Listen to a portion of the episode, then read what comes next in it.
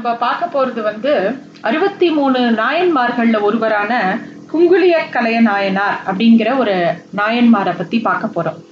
இவர் வந்து மார்க்கண்டியனுக்காக காலனை தன் காலால் உதைத்த சிவபெருமான் உரைகின்ற இடமான திருக்கடவுர்ல அஹ், பிறந்தார். அங்கதான் அவர் வந்து அவர் அந்தணர் மரபுல பிறந்தவர். அவர் பேர் கலையனார் அப்படின்னு பேரு.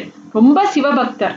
இவரோட கைங்கரியம் என்னன்னா தினமும் குங்குலி அப்படிங்கிற ஒரு இது சாம்பிராணி மாதிரி ஒரு பொடி அதை நெருப்புல போட்டு அந்த கோவில் முழுக்க சுவாமிக்கு பண்ணுற அதாவது சுவாமிக்கு எல்லா பக்தாளுக்கும் பரவற மாதிரி பண்ணக்கூடிய ஒரு விஷயம்தான் அவர் தினமும் பண்ணுவார்.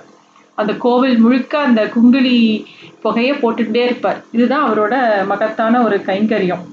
அவர் எப்படின்னாக்கா நம்ம எப்படி கரையணும்னா சிவனோட எப்படி ஒன்றணும்னா எப்படி ஒரு குங்கிலி வந்து நெருப்புல போட்ட உடனே அது உரு தெரியாம அந்த நெருப்போட கலந்து ஒரு புகையா மாறி நறுமணம் வீசுறதோ அது மாதிரி நம்மளும் நம்ம ஆத்மாவை சிவனுக்கு சமர்ப்பிக்கணும் அப்படின்னு நினச்சவராம். அவ்வளோ ஒரு பக்தி அவருக்கு சிவபக்தர். அவரோட அப்பா வந்து பெரிய செல்வந்தர். நிறைய பணம் செல்வம் இருந்தது. அதனால அவர் வந்து தினமும் இந்த மாதிரி குங்குலி கைங்கரியமே பண்ணிட்டு இருந்தார் அவர் அந்த கோவில்ல. அப்ப எல்லாரும் வந்து ஏன் இவர் வந்து தன்னோட முயற்சியால இன்னும் செல்வம் சேர்க்கலையா இதெல்லாம் அப்படின்னு யோசிக்கும் போது நம்ம வந்து எதுக்காக செல்வங்கள் சேர்க்கிறோம் எதுக்காக இது பண்றோம்? எல்லாருக்குமே வந்து பகவான் அடையணுங்கிறது தான் பெரிய குறிக்கோள். நம்ம கையிலேயா இருக்கு? நம்ம பண்ற ஒவ்வொரு முயற்சியும் அவன் அவனோட அருளால தான் ஒவ்வொரு முயற்சியுமே நடக்கிறது. நம்மளால ஒரு தூக்கத்தை வர வச்சுக்க முடியுமா? கண்ணை முடின்னு தூங்குறோம். அது வந்து நம்மளா தூங்குறதா? இல்லை நம்ம உடல் உறுப்புக்குள்ள உள்ளுக்குள்ள இருக்கக்கூடிய எந்த பாகமோ நம்ம முயற்சியாலேயா இயங்கிறது இயங்குறது? எல்லாமே அவனோட முயற்சியால. அது மாதிரி இவர் தன்னையே மொத்தமாக சிவபெருமானுக்கு அர்ப்பணிச்சிருந்தார். அதுவும் இந்த கைங்கரத்தை அவ்வளோ சிறப்பாக செஞ்சிருந்தார். என்னதான் வேற எந்த முயற்சியும் செய்யாம வெறும் இந்த குங்குலி கைங்கரியமே செஞ்சிருந்தா இருந்த செல்வங்கள்லாம் கரைய ஆரம்பிச்சது.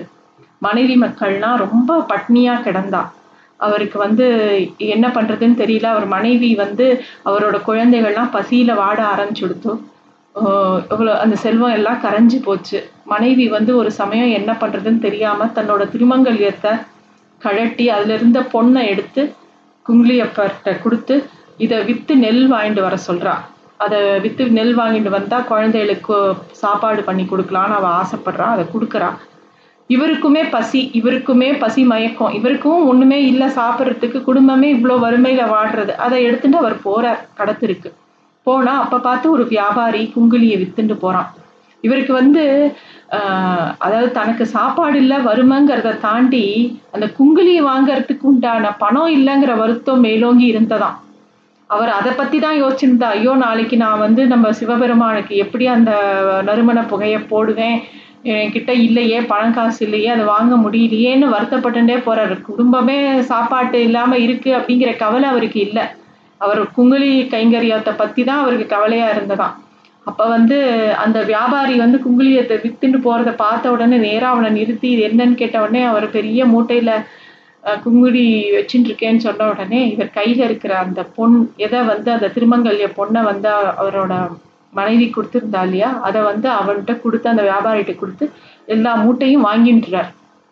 அவருக்கு ரொம்ப சந்தோஷம் குங்குலியப்பனுக்கு ஏன்னா நாளைக்கு பெருமாளுக்கு கொடுக்க வேண்டிய சிவபெருமானுக்கு கொடுக்க வேண்டிய புகைக்கு தேவையான எல்லா பொருள்களும் கிடைச்சுடுத்தேங்கிற சந்தோஷத்துல நேராக கோவிலுக்கு போயிடுறார்.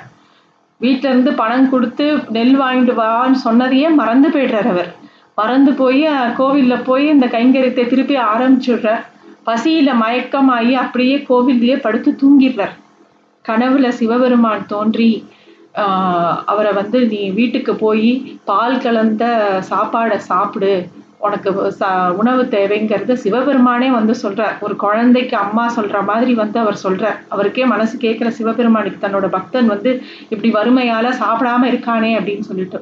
அதே சமயம் அவரோட மனைவிக்கு குங்கிலிய குங்கிலிய கலையரோட மனைவி கடவுளையும் வந்து உனக்கு செல்வம் தந்தோம்னு சொல்லி அவர் வீடு முழுக்க குபேரனுக்கு எவ்வளோ செல்வம் இருந்ததோ அவ்வளோ செல்வம் பொன் பொருள் வஸ்திரம் எல்லாத்தையும் கொண்டு வந்து அந்த வீட்டில் குவிச்சுடுறார்.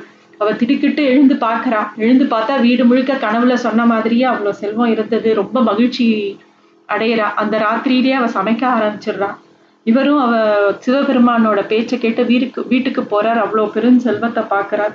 பெருமா சிவபெருமானோட கருணையை பார்த்து உருகி நெக்குருகி போறார். இவர் வந்து தி- திருநாவுக்கரசர் ஞான திருஞான சம்பந்தர் எல்லாரையுமே வந்து சந்திச்சு அவளுக்கும் விருந்தோம்பல் பண்ணியிருக்கார். அப்படின்னு சொல்லி ஒரு குறி குறிப்பு இருக்கு.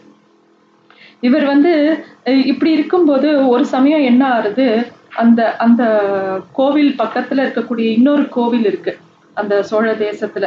திருப்பனந்தாள் அப்படிங்கிற ஒரு கோவில். அந்த திருப்பனந்தாள்ல வந்து சிவலிங்கம் சாஞ்சி இருந்ததாம் அதனால அந்த திருமேனியை சரி பண்ணணும் அப்படின்னு சொல்லிட்டு அங்கே இருக்கக்கூடிய மன்னன் வந்து ஒரு கை ஒரு பெரிய படையை கூட்டின்னு போய் அந்த சிவலிங்கத்தை நிமித்தி வைக்கிறதுக்காக ஒரு கயிறை கட்டி இழுத்து இழுத்து பார்த்தாலாம் அதை வந்து சரி பண்ணவே முடியலையாம். ஒரு பெரிய யானை கூட்டத்தை வச்சு கூட வந்து அதை நிமித்தி பார்த்தானா நிமித்த முடியலையாம். இதை கேள்விப்பட்ட உடனே இந்த நாயன்மார் நேராக அங்கே போகிற கலையனார் என்ன பண்றாருனாக்கா ஒரு கயிறை எடுத்து சிவலிங்கத்துல கட்டி இன்னொன்று கயிறை தன்னோட கழுத்துல கட்டி அப்படியே நிமித்து நிமித்துறார் நகர்றார். அந்த கயிறு இருக்கித்துனா இவர் கழுத்து அறுப்படும் தன் உயிர் போனாலும் பரவாயில்லன்னு சிவலிங்கத்தை நிமி நிமிர்த்துறதுக்கு தன்னால ஆன விஷயத்த பண்ற உடனே சிவலிங்கம் நிமிர்ந்து நிக்கிறது அவ்வளோ பெரிய படைகள்லாம் பண்ண முடியாத ஒரு விஷயத்தை இவர் தன்னோட திருமேனியில கதை கைத்தை கட்டி அப்படி நிமித்தி வச்சார் அப்படிங்கிற ஒரு விஷயம் இருக்கு. இந்த நிலையில க கலைஞர் வந்து தான் ஒருவராக தான் தான் இழிக்கிறேன் அப்படிங்கிற ஒரு அகங்காரத்துல பண்ணல. இத்தனை பேர் பண்றாளே இத்தனை பேர் கஷ்டப்படுறாளே இந்த கஷ்டத்தை நம்ம வந்து வேடிக்கை பார்த்துன்னு இருக்கலாமா நம்மளும் பண்ணணுமே அப்படிங்கிறதுனால அந்த அன்பு மிகுதியால பண்ணினதுனால சிவபெருமான் மேலேயும் அன்பு அவருக்கு சக மனுஷா மேலேயும் ரொம்ப அன்பு. எல்லாரையும் கஷ்டப்படுறத அவரால் பார்க்க முடியல. அதனால அவர் பண்ணினார். அந்த அன்பு அந்த அன்பு முதலா இருந்ததுனால தான் சிவபெருமானும் இசைந்து கொடுத்தார். அறிவினால் ஆகுவது உண்டோ? பிரிதின் நோய் தன் தன்னோய் போல் போற்றாக்கடை அப்படிங்கிறது தமிழ் மறை மறை. அது மாதிரி அவர் அந்த விஷயத்த பண்ணினார் அப்படிங்கிற குறிப்பு இருக்கு. இது பெரிய புராணத்துல வரக்கூடிய ஒரு கதை. நன்றி.